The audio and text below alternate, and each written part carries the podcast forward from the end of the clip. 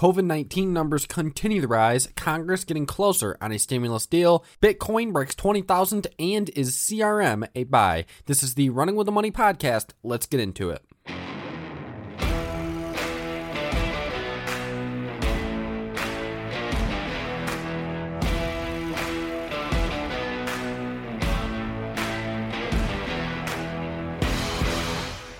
The markets are, well, they're mixed. They are definitely mixed today, with the Dow Jones down 43 points, NASDAQ only up 21 points, and the S&P 500 running just about even, up 3 points. All the while, the Rest 2K is down 7 points, and the VIX is up a whopping 0.28 points.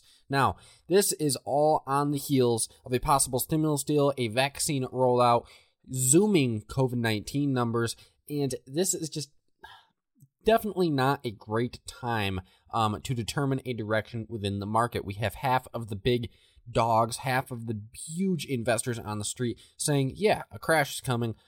Definitely by the end of this year, this market is going to have one final pullback before another huge run in 2021. On the flip side, we have other guys saying, no, this market's going to continue to run all the way through this month, through 2021, and we might see a crash at the end of 2021. Well, no one really knows. No one knows the future, and as traders and investors, we take that on as part of our risk. But all we can do is look at the present, look at the future, and possibly guess at what's going to happen. And today, we are going to dig into some major headlines that could tip us off to what's going to happen in the future. So, COVID-19 numbers. Those things are continuing to skyrocket, with total cases now in the United States topping 16.7 million cases, deaths topping 300,000. The 7-day moving average, the 7-day average is accelerating once again of new COVID cases per day, something that you definitely don't want to see. And now we are seeing the possibility of lockdowns. New York, I guess that government, I just saw read headlines in an article that the possibility of New York City going back into lockdown is on the table, as well as many other states and cities within the country. So that's definitely not, a net positive. That's something we do not want to see, but it could happen. And therefore, we're seeing a bit of rotation into the stay-at-home stocks. Furthermore, we are also seeing that Congress is getting closer to a $900 billion COVID relief bill, according to CNBC when last checked. So that COVID-19 stimulus seems to be on the way.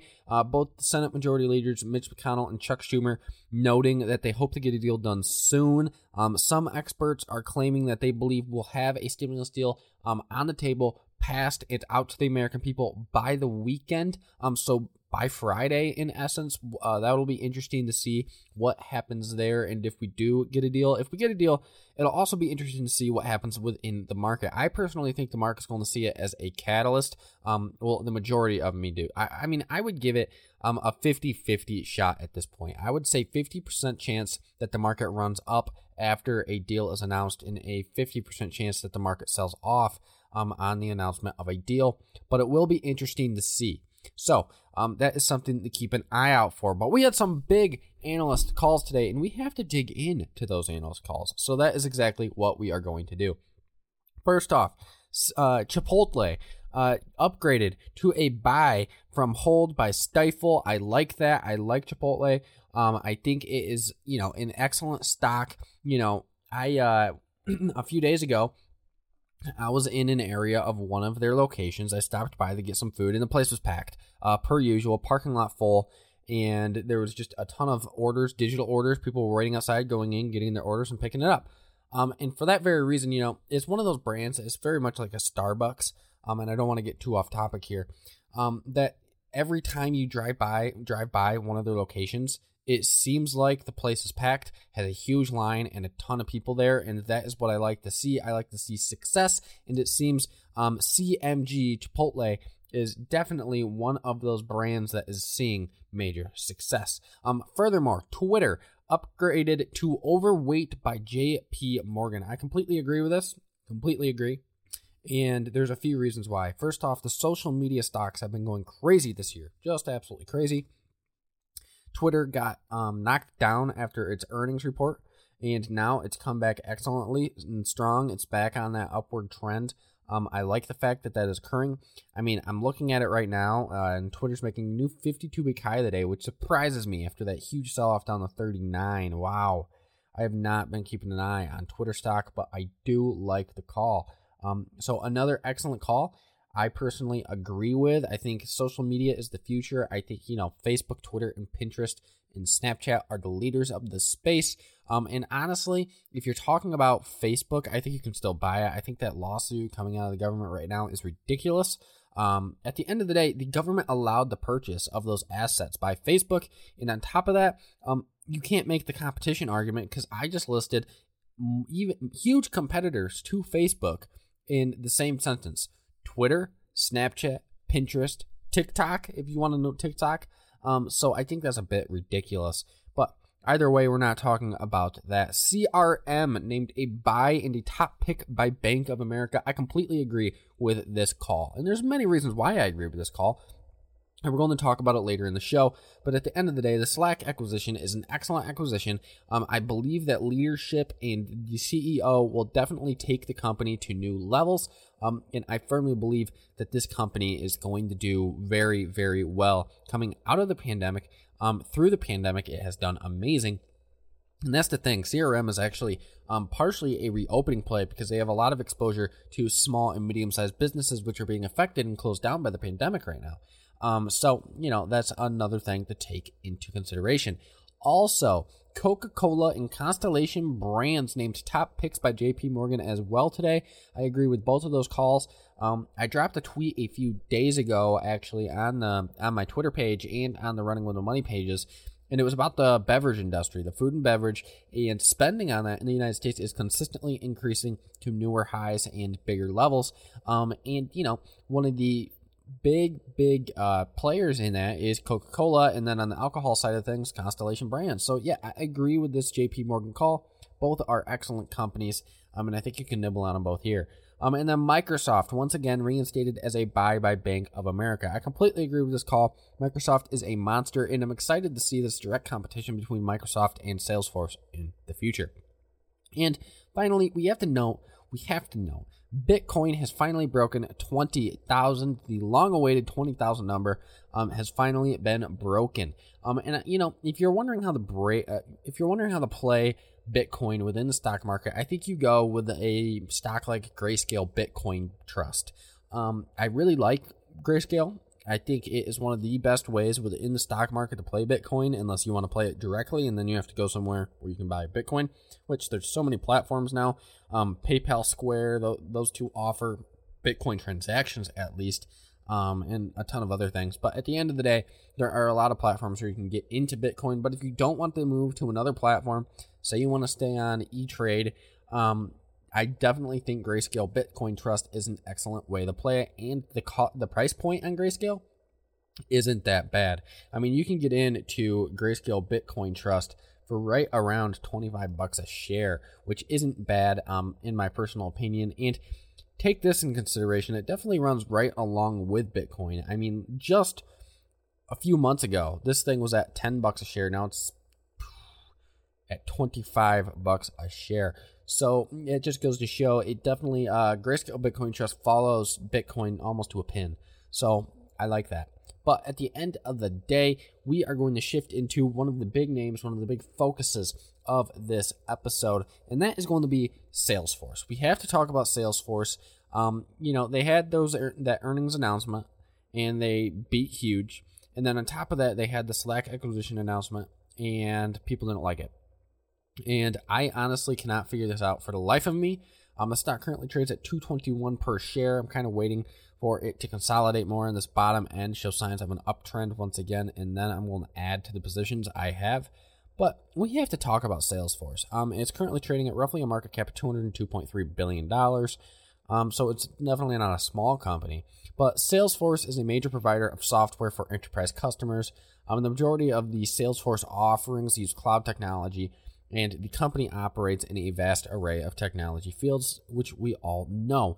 And you know, in recent news, Salesforce announced this acquisition of Slack, or $WORK, that's the ticker, and for a whopping $27.7 billion. And the argument was that Slack was being, you know, Salesforce in essence was paying way too much for Slack. I disagree. You know, the deal consists of both cash and stock and will create a more head-on competition dynamic between Salesforce and Microsoft. And, you know, Salesforce has been quite successful with almost all of their acquisitions in the past. Now, this is the biggest one, but management is very bullish on this acquisition. And I have no reason to distrust management and the CEO. You know, Salesforce has done an excellent job of executing, of growing, turning over consistent double-digit growth. And if they believe they can basically bring Slack on and they can inject not only their cash, but they can also inject their skill, their execution, and their proper management, I firmly believe that Slack can be much bigger than what it is. At the end of the day, everyone was saying someone needs to pick Slack up so then they can compete more with Microsoft, and this is exactly what's happening. I think this team-up is excellent, and on the Salesforce end, what it really does is it benefits Salesforce even more on the product offering side of things because it's going to improve their offerings to customers, and I think that is excellent. I think it's going to be, once again, another excellent factor in the whole entire suite of services that Salesforce offers, and I think it's going to attract even more customers. Now, we have to dig into what the stock price is based on. Now, according to Trefis data, at Trefis on all their socials, according to their data, 57% of the stock price is based on Salesforce's cloud-based CRM software segment. Which makes sense. That's really their core business. That's really where their niche is, where they started, and that makes definite sense. Furthermore, 38.5% of the stock price is based on the company's cloud software segment. 0.7% is based on their consulting and services segment, while 3.8% is based on cash. So excellent numbers coming out of there. The stock seems well diversified. It's not relying all on one thing, and I like that. Digging into the numbers, Salesforce reported another beat and exceeded Q3 expectations for 2021. Once again, Salesforce turning out record numbers, turning out excellent double-digit growth, and I like this. Salesforce beat Q3 EPS expectations of $0.75 with an EPS of $1.74. Not only that, but Salesforce reported revenue growth of 20% year over year, bringing Q3 revenue to a whopping $5.42 billion. I like those numbers. 20% year over year growth for another quarter. I don't think you can argue with that. Furthermore, the company also reported that the current remaining performance obligations, or in essence future revenues under contract, totaled $15.3 billion, representing a 20% increase throughout Q3. Breaking the Salesforce revenues down, the subscription and support revenues totaled $5.09 billion, up 20% year over year, while the professional services and other revenues totaled a whopping $0.33 billion, up 22% year over year. So excellent numbers coming out of Salesforce. Salesforce went on to report that the third quarter non-GAAP operating margin landed at 19.8% and GAAP operating margin landed at 4.1%. So overall, seeing improvement throughout most of the financials here, most of the earnings numbers. We're seeing double-digit growth in revenue, which I like, a monster EPS beat. And then on top of that, management was able to give us some guidance, which I liked. So we're going to dig into this guidance right now. Salesforce management also produced solid guidance for both Q4 and the years ahead. Management expects revenues to total $5.665 billion to $5.675 billion in the fourth quarter, representing a roughly 17% year-over-year increase. When it comes to the fiscal year 2021, management raised revenue guidance to a range of $21.10 billion to $21.11 billion, representing a roughly 23% increase in revenues year over year. So once again, we are seeing double-digit revenue growth. That is what I want to see. I want to see a solid earnings report with revenue growth, with EPS growth, you know, with a well-balanced balance sheet on top of that, with growing financials behind it, and that's exactly what I am seeing here. In these numbers, I like it. Salesforce also produced Q1 2022 revenue guidance, noting that Q1 2022 revenues are expected to land within a range of $5.680 billion to $5.715 billion, and for the full year of 2022, Revenues are expected to land within a range of $25.45 billion to $25.55 billion. So definitely an increase over 2021. So I like the numbers across the board in that earnings report. The fact that Salesforce went down on those numbers on that Slack announcement is insane to me. That, you know, it's just such a remarkable company. And those numbers were just stellar numbers. And the only reason that this stock went down, moved to the downside, was that Slack acquisition, in which I don't think people understand. So I hope I cleared it up somewhat. Now, total debt, $2.672 billion. Total liabilities, $18.826 billion. Okay, well, what are their assets and cash and short-term investments? Well, those far outweigh their liabilities and debt, because total assets then come in at $59.136 billion, with cash and short-term investments then topping $9.492 billion. So overall, you know, $59 billion in assets, as well as, you know, $9.492 billion in cash and short-term investments, far outweighing the total of, you know, you add debt and liabilities together, you get roughly just about $21 billion, you know, far outweighed. So the balance sheet's well balanced. I like it. And, you know, while numbers are stellar, the valuation has gotten a bit extended. Just a few days ago when the stock was trading at $2.19 per share, it's up like $2 from there. But, you know, it was trading at roughly a price to earnings of 132 times, a price to sales of 9.98 times, so 10 times, a price to book of 5 times, and a price to cash flow of 28 to 30 times. So, you know, taking that into consideration, we have to know that, yeah, the valuation is extended. The valuation is quite high. But when you have a company that is turning out consistent growth as Salesforce is, an argument has to come in that, okay, do I pay a premium for a company that is consistently growing? Double digits. Well, I think you do. In my personal opinion, I think you do. But that is all a matter of opinion. Now, digging in to management. Management has been quite effective with a return on equity of 4.25%, a return on assets of 2.87%, and a return on invested capital of 3.62%.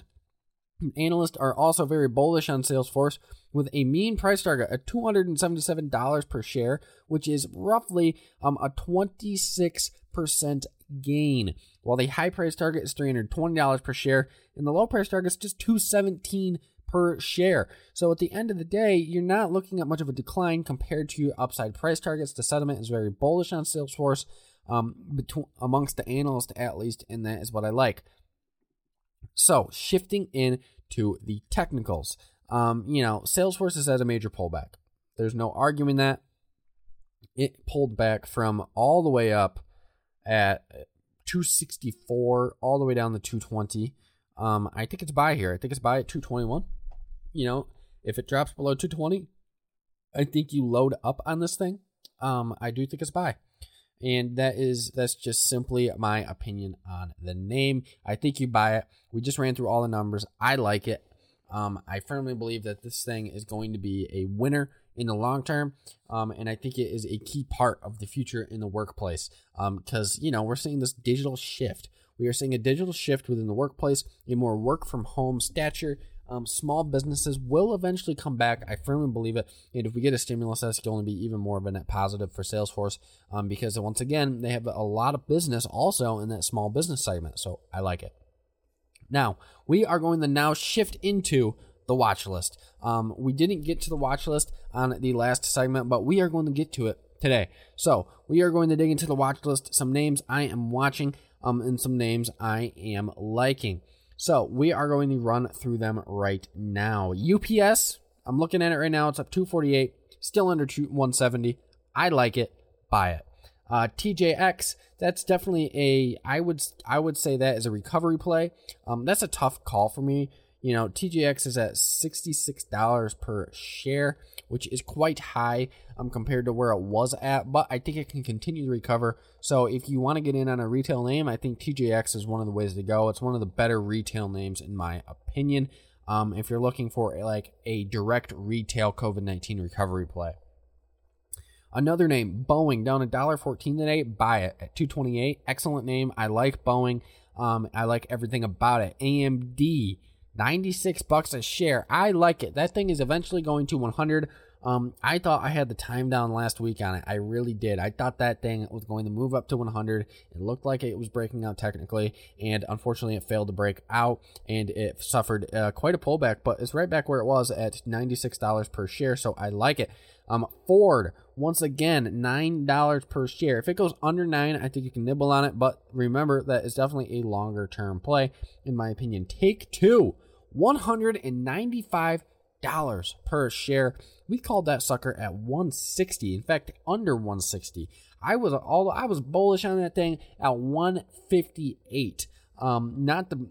That's just is crazy to me. That is a huge move in a short amount of time. If you got in on that at a 160 range, take profit. I took profit. Definitely trim at least, if not take profit. I mean that is a monster.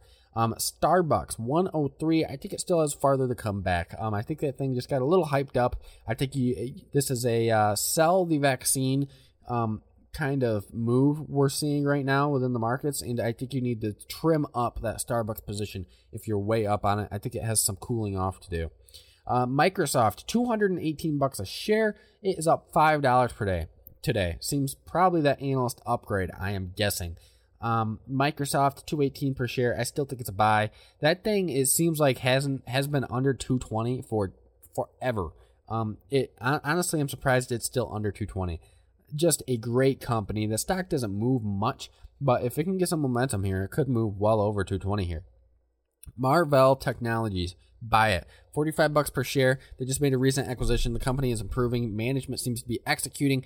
They reported the numbers they said they would report last quarter. I like Marvell Technologies. Disney, $173 per share. I know probably a lot of you are asking about Disney. Well, here are my thoughts. Disney definitely has gotten, a lot of excitement, I would say, due to the fact that we have a vaccine and mostly Disney Plus and all the new announcements they've made. I like Disney. I really do. I like the stock. I wanted in on it. I was going literally the day they announced all that stuff, just before the bell. I was like, man, I should probably pick some up, and I didn't. And I really wanted in around the 155 price point, and unfortunately, it just shot up like a rocket ship before I could get in. But I like Disney still. I like it at 170. So if it pulls back 3 points, I think you nibble on it, and if it pulls back under 170, I think you buy. Even more, and then I think long term you're going to see quite a run on Disney and possibly up over 200 eventually. Costco, I like Costco. Costco's an absolute monster. They see consistent growth. Not only that, but the amount of subscriptions that continue to renew is insane. Their customer loyalty is through the roof, and that is one of the reasons I very much like Costco. Amazon, you have to buy it at $3,220 per share. Amazon is a long-term winner. I think Amazon's going to consistently win over the next, I would say, 10 years. They just have so much exposure to so many future industries that I would like Amazon long-term no matter what, and that is one of the reasons it's a major holding across my portfolios under management. Now, we also have to dig into a few other names. NVIDIA, Penn National, DraftKings, ARK ETFs. I think I like all of those. I think those are all great names to take a look at. General Electric, I think, is a buy at $10.90. J&J, I like it, but it doesn't move much. This thing is pretty much like a bank account. Just so many great names. Square is up at 224. I don't know. That seems a bit hot to me. If it comes back down to, say, 215, maybe pick some up. Down to 200 on a sell-off, man, I really like it. Let's see here. Let's just keep going through the list. Goldman Sachs, the banks. We have to focus on the banks for a quick moment. The banks are a toughie. Some big analysts, some big investors believe that money is going to come flooding into the banks soon and that the banks are going to be the next big run. The banks are going to be the next big hype. I happen to disagree. I think a lot of the money that's already wanted to go into the banks is in the banks, and that's why you've seen Goldman Sachs go from where it was just under 200 to 241 right now. All the banks have already seen a run. They've seen a run in the past few months already. The banks were trading terribly, and now your JP Morgan and your Goldman Sachs are up quite a bit from where they were. So I somewhat disagree on the banks are the next big run.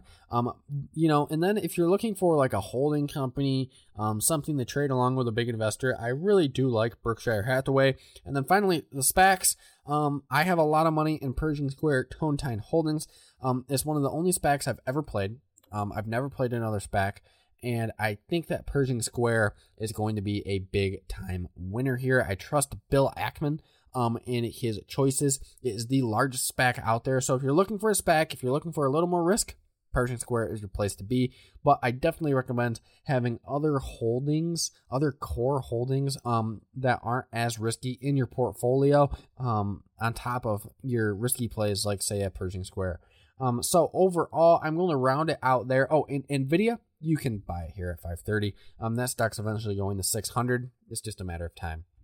Thank you all for listening. This was another successful episode of the Running With The Money podcast.